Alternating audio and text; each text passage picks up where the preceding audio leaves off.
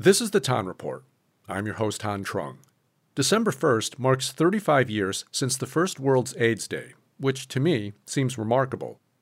Not just because of how much time has passed, but also how much progress has been made in stopping the spread of AIDS. I'm old enough to remember when the human immunodeficiency virus, better known as HIV, and AIDS, acquired immunodeficiency syndrome, were just beginning to hit the public consciousness. In 1982, before doctors and researchers could even put a name to AIDS, it was compared to another deadly illness. Scientists at the National Centers for Disease Control in Atlanta today released the results of a study which shows that the lifestyle of some male homosexuals has triggered an epidemic of a rare form of cancer. I was a kid back then. From the public service announcements that I saw on television, HIV and AIDS were frightening. There is now a danger that has become a threat to us all. It is a deadly disease and there is no known cure. The virus can be passed during sexual intercourse with an infected person. Anyone can get it, man or woman. So far, it's been confined to small groups, but it's spreading. So protect yourself. If you ignore AIDS, it could be the death of you. Then, as a teenager and a huge basketball fan, I thought Magic Johnson was going to die soon after his 1991 announcement that he had contracted HIV. Because of the, the HIV virus that I have attained, uh, I will have to retire from the Lakers uh, today. Um, I just want to make clear, first of all, that I do not have the AIDS disease, because I know a lot of you are concerned want to know that, but HIV virus. Um, my wife is fine. She's negative, so no problem with her. Um, I plan on going on living for a long time. That was before 1996, when a new class of antiretroviral drugs became available. Fast forward to today, Magic Johnson is alive and well. The ominous PSAs about HIV and AIDS are practically gone. Now, when most of us see or hear anything about HIV or AIDS, it's through big pharmaceutical commercials for their line of antivirals. Keep being you and ask your healthcare provider about the number one prescribed HIV treatment, Biktarvy. Biktarvy is a complete one pill, once a day treatment used for HIV in many people, whether you're 18 or 80. With one small pill, Biktarvy fights HIV to help you get to undetectable and stay there. Whenever I see this commercial, it amazes me that this virus, which was once practically a death sentence for anyone diagnosed with it, can now be treated to a point that it's undetectable. I hate that Biktarvy commercial. That's Bruce Gelicero, someone who has worked with a place called Project Lazarus here in New Orleans for a long time. I'll tell you about Project Lazarus in a bit, but let's get back to Bruce's feelings toward commercials for Biktarvy and other HIV meds. He said he hates them, but it's more like a love hate relationship. Let's start with the love. I think that commercial and uh, and some of the other ones have probably had more influence on what people think about HIV than anything else. Because of the words in there too, the, the, the words that say if the virus is undetectable, that you're no, no longer able to transmit HIV. Uh, I mean, those are life changing words for anybody that's got HIV. And I think having those words out in the public over and over again have, I hope, help reduce the uh, the stigma and to make it make it look like a more manageable disease. I mean, I think in in in, in my my life and my friends, that's how that's how they look at it because they we've seen it over and over again that if you just take your meds and take care of yourself, that you'll you'll be okay. Bruce says he hates the commercials because they can lead us to believe that HIV and AIDS are no longer health threats. It's just as deadly. The virus is just as deadly to somebody uh, if they're not on meds. Because of better awareness and education surrounding HIV and AIDS, and of course because of the medications, the number of infections and deaths from AIDS has dramatically dropped. According to the Kaiser Family Foundation, 630,000 people throughout the world died of AIDS last year. Compare that to the mid 2000s, which are considered the peak years of AIDS deaths, when 2 million people were dying annually of AIDS. While the number of HIV infections has also declined, the virus is still prevalent, especially in the American South. Louisiana recently ranked fourth in the nation when it comes to rates of HIV. As of last year, more than 22,000 people in the state are living with HIV. New Orleans and Baton Rouge are consistently among the top 10 U.S. cities with high rates of HIV. I was, I mean, I say I was extremely broken. I really didn't know if I was going to make it. I was just that ill. And when did you learn of your HIV status? 40 years ago. Uh, and I never was one to take medication because I convinced myself I was never positive, even though I knew I was. That's Nathaniel. I'm only using his first name to protect his privacy. Nathaniel is a product of New Orleans. I had a beautiful childhood. Uh, you were raised here in New Orleans? Yes. Born and raised? Yes. Uh, Where did you grow up? In the Desire Housing Projects. Uh, my parents was extremely uh, structured. They gave me everything I needed. I did well in school. I did well everything I've done. I did well, extremely well. I excel in everything. Unfortunately, I excel in my drug use as well. when did the drugs come into your life? In my first year of law school. And that's when everything changed. Nathaniel knew the stigma surrounding HIV and AIDS, that they were seen as gay diseases, and those who were infected brought it upon themselves because of their sexual orientation or lifestyle. How do you deal with that stigma or that assumption from, from folks sometimes that it's your fault because you made these behavioral choices in your life?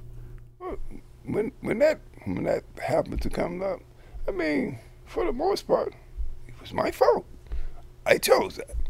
It didn't choose me. I chose it. I, I know where I contracted it from. Um, uh, my sexual promiscuity was it was it was just that.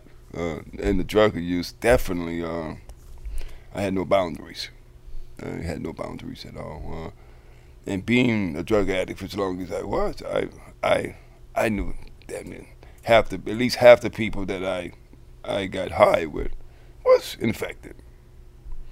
Uh, and most most of them guys, maybe eighty percent of the guys, I knew that they was not gay. Uh, so being a gay man disease, nah, that's that maybe at the onset, but not today. So in your view, I mean, it's it's high among drug addicts, high among homeless people yes, as well. extremely. At a particularly low point in his life, Nathaniel found himself out west. I lived on Skid Row in L.A. No place like it. I've been I've been around the country. No place like it. I don't I can't even describe it to you.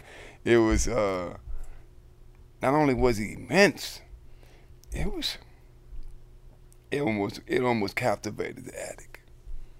It was a place that would captivate the addict. And and I say and I say that it captivated the addict was that it was a place where you can be an addict and there was no consequences. Uh, for example, you can stand, you can sit outside two blocks from the police station and, and get loaded and smoke crack. And there was no consequences, uh, not not from not from the authorities. Uh, and and it was amazing when I came back home. It was it was damn near the same. Nathaniel eventually came back to New Orleans. For decades, he was in denial of his HIV positive status until the spring of 2022, when he got very sick. He couldn't walk and became emaciated. Probably about 130 pounds.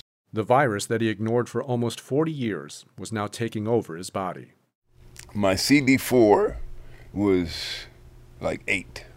My and, red and blood, what is my CD4? red blood okay, cell red count was blood like cell eight. count. My viral load was in the millions. Uh, I uh, You were very sick then. very sick, extremely sick. I couldn't eat, uh, and that's a terrible thing. What was going on in your head when, when you realized that you were HIV positive? Again, I didn't believe it, and and I never gotten sick a day in my life until 19 months ago. Uh, I never was ill. Uh, I mean, I I utterly convinced myself that this was not happening until it happened. Uh, Did you believe you were going to die at that point? I mean, yeah. Uh, when I was I was hospitalized for like almost 50 days. Um, I went to ICU, and my brother, my brother Bruce, was always there for me. Always. Uh, we were sitting. I was in a bed, and uh, and I told him, I said, I don't think I'm gonna make it. So, uh, and I appreciate you, man. I love you. He rubbed my head. I closed my eyes. After leaving the hospital, Nathaniel needed help. He was in a wheelchair, was still battling addiction, and had no place to live. So he turned to a place he once heard of, a place called Project Lazarus. And what I did hear about it was that people came here to die in with dignity.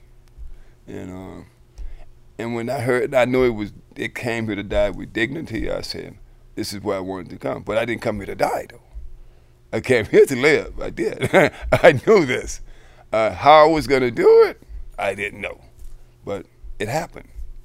And now I understand why I was adamant about coming here. For almost 38 years, Project Lazarus has been providing food, transitional housing, and medical guidance to people living with HIV or AIDS. So, in, in, practical terms, how did Project Lazarus kind of help you learn to live again? Like, what, what, what practical steps did, did Project Lazarus help you take? First of all, what they did was acceptance. They accepted me for who I was in the position I was in today. Because again, I knew I wasn't supposed to be here. Uh, and they allowed me to be here to let me work it out. They let me work it out. Uh, and they were patient, extremely patient. I mean, it took a minute before I really was able to really take care of myself. Uh, I hated it, but uh, I loved the idea that I knew people cared. Did Project Lazarus help you cope with your addiction? Absolutely. Like how, how, did that work? Uh, and that's and that's again that's the beauty of being here. You you you get the opportunity to deal with your addiction, and you got a chance to deal with the virus, and it works. It's such a unique place. I've been a lot of places in this country. I've seen a lot of things in this country. Uh, lots of rehabs, lots. No transitional house. This is the first, and I've I've been around, and this place is so unique. Uh, mostly because it's unrestricted. Most places I've been to, there was there was so many restrictions that it made it almost impossible to stay without wanting to leave. If that makes any sense restrictions in terms of you can't be yeah, uh, a drug addict or you can't be using. Uh, you can't. That. Oh, okay, for instance, if you relapse here, there's always a second chance, and this place is always a place of second chances. In modern terms, Project Lazarus takes a holistic approach to the services it provides for people with HIV or AIDS. But in 1985, when Project Lazarus got its unofficial start, there was no mission statement or established program. It couldn't even disclose its location. Was this the secret place back in the day? Yes. Yeah. Yeah. So, like yeah. this location was not disclosed no, I have heard stories that people in the neighborhood knew because the hearses would come by here regularly. Yeah. This is a lot to, about the times. Yeah. Um, yeah. yeah. That's Susanna Dietze, the current executive director of Project Lazarus. She mentioned the frequent sighting of hearses because when Project Lazarus was in its infancy, it was a hospice for AIDS patients in New Orleans. Keep in mind, this was before HIV medication and treatments existed. One of the founders of Project Lazarus was a Franciscan priest named Father Robert Powell, whose ministry was in the historic French Quarter. And gradually we began seeing black wreaths in the French Quarter. And then I was notified that there was a person due to be released from Charity Hospital who had no place to go. And at that time, we had a guest room, and I invited that person, his name was Robert H., to move in, and we would take care of his food and transportation to clinic, etc. The very evening I did that, I got a call from Veterans Administration Hospital Father Powell, I understand you just established a hospice for people with AIDS. I said, I did nothing of the sort. I just welcomed a homeless man into our place. From one guest room at Father Powell's location in the French Quarter, Project Lazarus grew in size with the help of another Catholic priest, Father Paul de Rogers. Together, they convinced the Archbishop of New Orleans to allow them to take over a former convent next to what was then Holy Trinity Church in the Marigny neighborhood of the city. They didn't know it at the time, but Project Lazarus became the first Catholic hospice for AIDS patients in the U.S. When AIDS patients in New Orleans had no other options, Project Lazarus offered them a place where they could spend their final days. The work was difficult and had to be done quietly. Before it was established that HIV could only be transmitted through sex or a blood transfusion, many people with AIDS were treated as outcasts, even by their own family. Sister Marcy Romine was with Project Lazarus in its formative years. Individuals would come and sit with, with folks when they were dying so they wouldn't die by themselves. We'd get call, we'd call an individual and say, um, we'd call a parent or a family and say, your son, your brother is, is, is dying, and they'd say, well, let us know when he, when he dies. So out of the 18 people that lived here, 11 of them died between Thanksgiving and Christmas, and it was a very painful time for me because um, I had come to love them, and to see them die, it was in such ways, and, and a lot of them were not um, supported by family, and so that added to the pain. Here again is Bruce Galicero, a volunteer and former board member at Project Lazarus. Yeah, those those were such difficult times. There was such a need um, for a place like this in those days because AIDS was such a horrible disease, and it wasn't any. Even people who had family that could take care of them. Uh, the end stages of the disease were just so difficult, and uh, I think it's important for for us to point out, and for anybody listening to understand that AIDS and HIV back then, I mean, there really was no treatment because no. I think it's completely different from what we see today, Correct. post Magic Johnson, and Yeah. then you know the commercials that we see now. It, there was really no remedy for. no, there, for there really wasn't. I mean, as Nathaniel was uh, was saying, that I mean, the, the drugs that were around uh, weren't helping people, or it wasn't, you know, wasn't nearly enough. So no, there was nothing. There was nothing you could do, and people, the end stages, uh, you know, people were blind because of uh, cytomegalovirus. They'd have pneumonia, and so they couldn't breathe. It was just very, very it was very, very difficult to take care of people in those uh, in, in those end stages of the uh, of the disease, and so that's what this place became was a place where uh, someone could come and and die with dignity. Uh, and I will never forget going to this uh, this event and seeing my friend Joey. I'm sitting on the couch and I look across the room and I see Joey's there. But I went up and, and talked to him and I said, Joey, I'm I'm sorry you're here, but I'm glad you're here. I mean, I was sorry he was here because he had HIV, but I was glad he was here because I knew he was going to be taken care of. And I know after he passed and I went to his funeral, I mean, that was what his family said. They don't know what they would have done without Project Lazarus. It was a loving, supportive family, but they couldn't have taken care of him at the end. Um, and that's what this place offered for him. In the mid 90s, as HIV treatments and medications were developed and then became available, Project Lazarus was no longer known as just a place where people with AIDS or HIV go to die with dignity. There was at some point that we realized that nobody was dying anymore. We all noticed in the community there, friends weren't getting sick anymore and people weren't dying anymore. And at some point, that was, I guess, where they realized that they had to uh, sort of transition the, uh, or that they could transition this project to something that really could help people, you know, actually live again and that they could come and, and move out. I remember when I was on the board, there was there was a day that they got rid of the last hospital bed here. There were a bunch of a bunch of these rooms here had hospital beds in them, and there was no need for them anymore. And what a happy day that was! Today, the mission of Project Lazarus and its location are no longer secrets. So you're on the Marigny side then? Yes, we're on the Marigny. We're on the Marigny side. Yeah, yeah. So we are right on St. Ferdinand, between St. Ferdinand and Homer Plessy and Royal and Dauphine, and we all occupy almost an entire city block.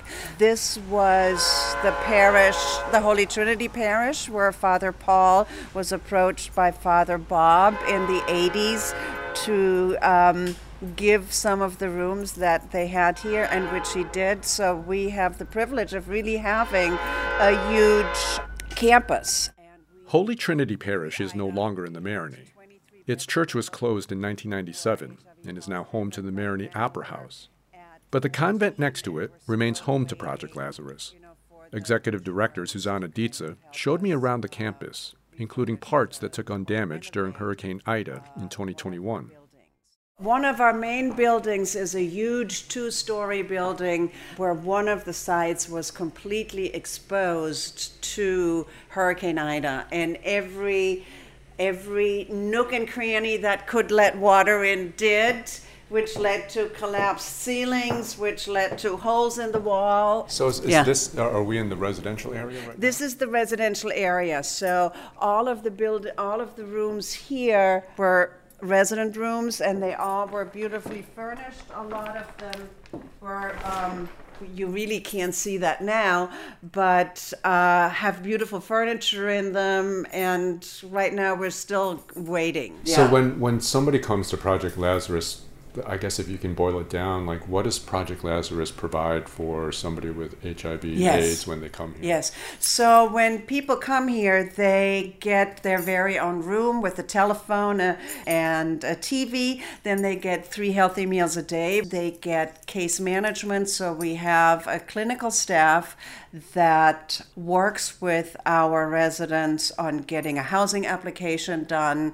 We're providing psychosocial support. We're providing substance abuse uh, substance abuse counseling. So we have a number of programs that are designed to individually address what the needs of our clients. And that can be very different from client to client. So we might have someone who's coming in in their 20s and they have just been diagnosed with HIV. So we teach, would teach them about medication adherence. We would make sure that. Um, Do you provide the medication? no, we don't provide the, the medication. We all of our residents are connected to a health provider, whether that is Crescent Care or whether that is the Tulane Hop Clinic or whether that is UMC, where they receive their medications. Uh, we don't dispense the medication, but we provide verbal reminders every day, which for some of our residents is, is, is needed. So um, I was talking about someone who might might be in might, maybe in their 20s, and we're kind of working with them to kind of do some life planning. You know, now that you're HIV positive, what are some of the things that you want to put in place? Then we have a lovely lady who's in her 70s, you know, who is uh, HIV positive. Her needs are very, very different, you know. We make sure she gets to her doctor's appointments. We make sure that someone helps her with shopping when she goes out. So it, it, it really depends on who the person is, but our, our I think one of the beauties of our program is that it is individually designed. But you mentioned that applications for housing can, Yeah. can be made here. Yeah. So this isn't a place where like people come to stay. No, no, we are a transitional housing provider. However, uh, we we do not let we do not say like after a year or so you got to move on. Uh, we work with someone for as long as they want to be here until they have found other housing. Yeah, and with a shortage of affordable housing in the city, it's quite a challenge. Another challenge is preventing the spread of HIV in New Orleans. Susanna told me Project Lazarus has been at capacity for the past two and a half years. Even with increased access to medication, HIV still impacts people in this region. Other places, other cities have been able to manage it, but yet New Orleans, Baton Rouge, Mhm, mhm. and maybe other parts of Yeah. Louisiana are still struggling with Yeah. high cases Yeah. of HIV. Yeah. Why, why is Yeah. that? Why do you think? Uh, well, I think the American South as a whole has really the highest incident and new infection rates. I think this is a very conservative part of the country, uh, even though, you know, New Orleans might be known as somewhat of, of, a, of a gay mecca, doesn't mean that stigma doesn't exist. We have a lot of clients who might come from a more rural you know, area who are not out to their families or sometimes even themselves about their HIV status and or their sexuality. So I think that has a lot to do with it. One of the statistics that's that's really very upsetting is that the likelihood that a gay young man will contract AIDS is 1 in 2. Think about that. that today still still today yes aids and hiv has really settled into communities that are underserved and overlooked. And that's why I'm always a little bit critical of the Biktarvy commercials because it completely erases from our view those communities that don't have access to health, health care, and prevention. And those are really the communities that we're serving today. And I don't want to misstate it. So, I mean, in your view, because we have a a fairly high population of, of the gay community yeah. in New Orleans yeah. and perhaps Baton Rouge as well. Do you think that's part of the reason why we still have high rates of, of HIV and AIDS because of, of the, the, communities that it generally impacts? Um, that's a good question. Looking at the clients that we serve, I would say no, and then I would say yes, a little bit as well. But uh, you know, one of the most overlooked populations that that suffer from HIV is women. It's much easier for a woman to contract AIDS than it is for some for a woman to transmit AIDS. So we're overlooking those and populations and, and, and what we're also overlooking is people who are still sharing needles, for instance. So uh, or what we're overlooking is populations for whom it is difficult to take a daily medication, partly because they might face health challenges, uh, mental health challenges, or because they're homeless and they don't have access to care. And I think it's it's it's it's unfair of me as a reporter to ask like, well, who are the populations? Which populations yeah. are being affected yeah. most? Yeah.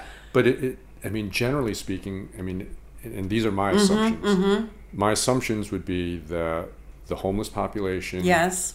the African American Yeah. com- community, and the gay community are generally speaking the communities Yeah. that are impacted Yeah. the most. Is, is that is that correct? Yes, uh, yeah, I would agree with that. Yeah. Thank you for putting it that way. Yeah. But in stating that, those are generally the communities that often are dealing with a lot of discrimination Yes. in general. Already, So how yes. does that how does that affect the work here at Project Lazarus and people who are advocating for people with HIV and AIDS? Because Mhm. I can't imagine it's it's any easier when those communities are already suffering their own Yeah.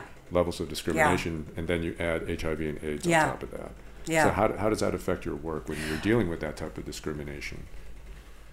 I think it, it it's what motivates our work, you know, because we are here to provide a space for people where these discriminations and that stigma doesn't exist. And I think Nathaniel spoke to that beautifully. You know, we are here to provide people with a safe space, with love and care and compassion.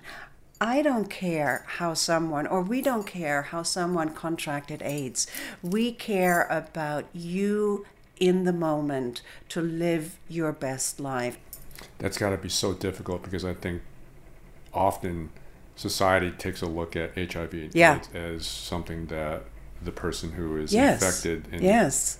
you know afflicted with the Yeah. virus as something they chose because it's generally speaking associated with behavior. Of course it is, yeah. Yeah. And we're still, even though times have changed, but some of that prejudice and some of that stigma is still with us. We always, as a society, we always like to judge people by their behavior because we want to create this other that we are not. And, you know, that the HIV uh, victim is, is, is in that way the perfect point on which you can put your blame and can say, oh, yeah, they brought it upon themselves. And then that sometimes becomes pervasive too, and people who are afflicted with the disease internalize that. And that is also something that we're trying to undo here. Like any nonprofit, what keeps Project Lazarus going is funding. Half of that has come from donations by charities, foundations, and events. The other half comes from federal funding. In 2019, then President Trump announced a plan to end HIV and AIDS in the U.S. by 2030. In recent years, we have made remarkable progress in the fight against HIV and AIDS. Scientific breakthroughs have brought a once distant dream within reach. My budget will ask Democrats and Republicans to make the needed commitment to eliminate the HIV epidemic in the United States within 10 years. We have made incredible strides, incredible. The former president's plan got applause and bipartisan support at the time. It received hundreds of millions of dollars from Congress. But four years later, the GOP led House is looking to change course. Earlier this month, House Republicans proposed to cut $542 million from Trump's HIV plan, which is 95% of its budget. By most measures, Trump's HIV initiative was ambitious, but without adequate money, it seems unrealistic. But back at Project Lazarus, there's evidence that HIV and AIDS can be controlled. Me being here and just being where I'm at today is nothing nothing short as a miracle. When Nathaniel came to Project Lazarus more than a year ago, he described himself as broken. A man who could barely walk or eat. But like the biblical character for which the project is named, Nathaniel has found new life because of the help he's received at Project Lazarus. I had a primary doctor uh, that I would see every month. I check my numbers. I'm always on my numbers. I'm not detectable. My my CD4 is it's, it's constantly climbing. And what I do today is that I stay healthy and I stay sober. For the moment, this is home, and I'm not embarrassed to be here. Uh, is this the closest to home that you've felt in many years? Uh, no, this is the closest I've ever I felt to having peace. Um, and I yearn for peace. It's one thing that I would never compromise on again. It's my peace of mind. It's been a long time coming. In New Orleans, I'm Tan Trung for WWL Radio.